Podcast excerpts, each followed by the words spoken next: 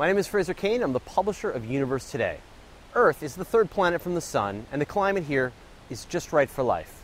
Here in our solar system, there are planets both hotter and colder than Earth.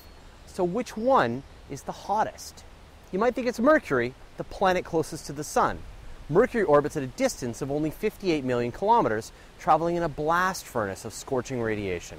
Its temperature can skyrocket to 700 Kelvin or 426 degrees Celsius on the sunward side. In the shadows, temperatures plunge down to 80 Kelvin, which is negative 173 degrees Celsius. Mercury sure is hot, but Venus is hotter.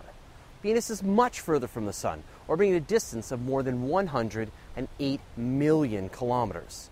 Average temperature there is a hellish 735 Kelvin or 462 degrees Celsius, hot enough to melt lead.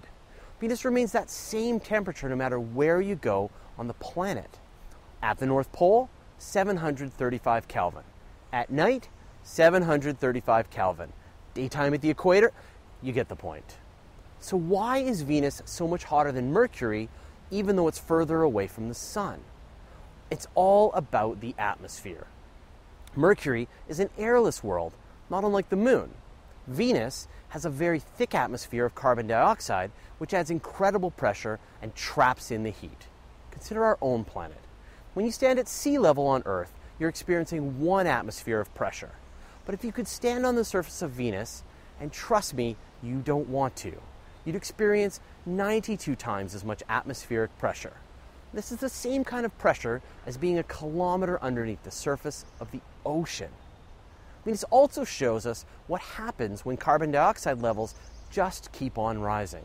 Radiation from the sun is absorbed by the planet, and infrared heat emitted is trapped by the carbon dioxide, which creates a runaway greenhouse effect.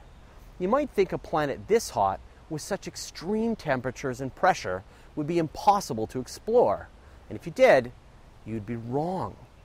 The Soviets sent a series of spacecraft called Venera, which parachuted down through the thick atmosphere and returned images from the surface of Venus.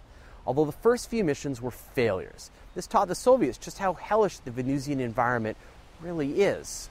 Venera 13 made it down to the surface in 1981 and survived for 127 minutes, sending back the first color pictures of Venus's surface.